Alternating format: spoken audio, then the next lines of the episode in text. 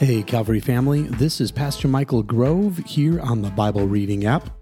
Today is November the 5th, and we are here in the Bible reading plan, starting a new book as we jump into First Corinthians. So follow along if you can. Otherwise, let me read this over you, and in the end, I'll give you a quick thought before we end our time together. So here we go. First Corinthians chapter 1. Paul called to be an apostle of Christ Jesus by the will of God, and our brother Sosthenes, to the church of God in Corinth, to those sanctified in Christ Jesus and called to be his holy people, together with all those everywhere who call on the name of our Lord Jesus Christ, their Lord and ours. Grace and peace to you from God our Father and the Lord Jesus Christ. I always thank my God for you because of his grace given you in Christ Jesus. For in him you have been enriched in every way, with all kinds of speech and with all knowledge, God thus confirming our testimony about Christ among you. Therefore, you do not lack any spiritual gift as you eagerly wait for our Lord Jesus Christ to be revealed. He will also keep you firm to the end, so that you will be blameless on the day of our Lord Jesus Christ. God is faithful, who has called you into fellowship with his Son, Jesus Christ our Lord. I appeal to you, brothers and sisters, in the name of our Lord Jesus Christ, that all of you agree with one another in what you say, and that there be no divisions among you, but that you be perfectly united in mind and thought. My brothers and sisters, some from Chloe's household have informed me that there are quarrels among you. What I mean is this one of you says, I follow Paul, another, I follow Apollos, another, I follow Cephas, still another, I follow Christ. Is Christ divided? Was Paul crucified for you? Were you baptized in the name of Paul? I thank God that I did not baptize any of you except Crispus and Gaius. So no one can say that they were baptized in my name. Yes, I also baptized the household of Stephanas. Beyond that, I don't remember if I baptized anyone else. For Christ did not send me to baptize, but to preach the gospel, not with wisdom and eloquence, lest the cross of Christ be emptied of its power. For the message of the cross is foolishness to those who are perishing, but to us who are being saved, it is the power of God. For it is written, I will destroy the wisdom of the wise, the intelligence of the intelligent I will frustrate. Where is the wise person? Where is the teacher of the law? Where is the philosopher of this age? Has not God made foolish the wisdom of the world? For since in the wisdom of God, the world through its wisdom did not know him, God was pleased through the foolishness of what was preached to save those who believe. Jews demand signs, and Greeks look for wisdom. But we preach Christ crucified, a stumbling block to Jews and foolishness to Gentiles. But to those whom God has called, both Jews and Greek, Christ, the power of God and the wisdom of God.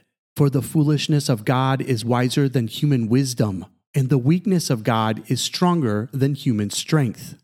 Brothers and sisters, think of what you were when you were called. Not many of you were wise by human standards. Not many were influential. Not many were of noble birth. But God chose the foolish things of the world to shame the wise. God chose the weak things of the world to shame the strong. God chose the lowly things of this world and the despised things and the things that are not to nullify the things that are, so that no one may boast before him. It is because of him that you are in Christ Jesus, who has become for us wisdom from God. That is, our righteousness, holiness, and redemption. Therefore, as it is written, let the one who boasts boast in the Lord. 1 Corinthians chapter 2. And so it was with me, brothers and sisters. When I came to you, I did not come with eloquence or human wisdom as I proclaimed to you the testimony about God. For I resolved to know nothing while I was with you except Jesus Christ and Him crucified. I came to you in weakness with great fear and trembling. My message and my preaching were not with wise and persuasive words, but with a demonstration of the Spirit's power, so that your faith might not rest on human wisdom, but on God's power. We do, however, speak a message of wisdom among the mature, but not the wisdom of this age or of the rulers of this age who are coming to nothing. No, we declare God's wisdom a mystery that has been hidden and that God destined for our glory before time began.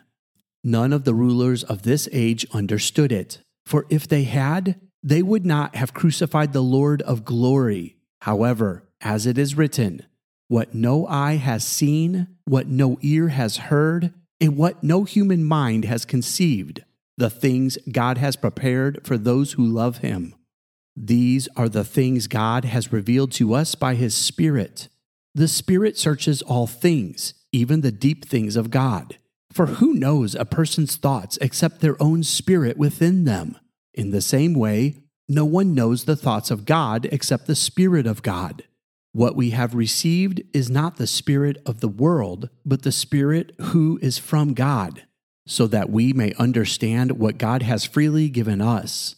This is what we speak not in words taught us by human wisdom, but in words taught by the Spirit, explaining spiritual realities with Spirit taught words. The person without the Spirit does not accept the things that come from the Spirit of God, but considers them foolishness and cannot understand them because they are discerned only through the Spirit. The person with the Spirit makes judgments about all things but such a person is not subject to merely human judgments, for who has known the mind of the Lord so as to instruct him?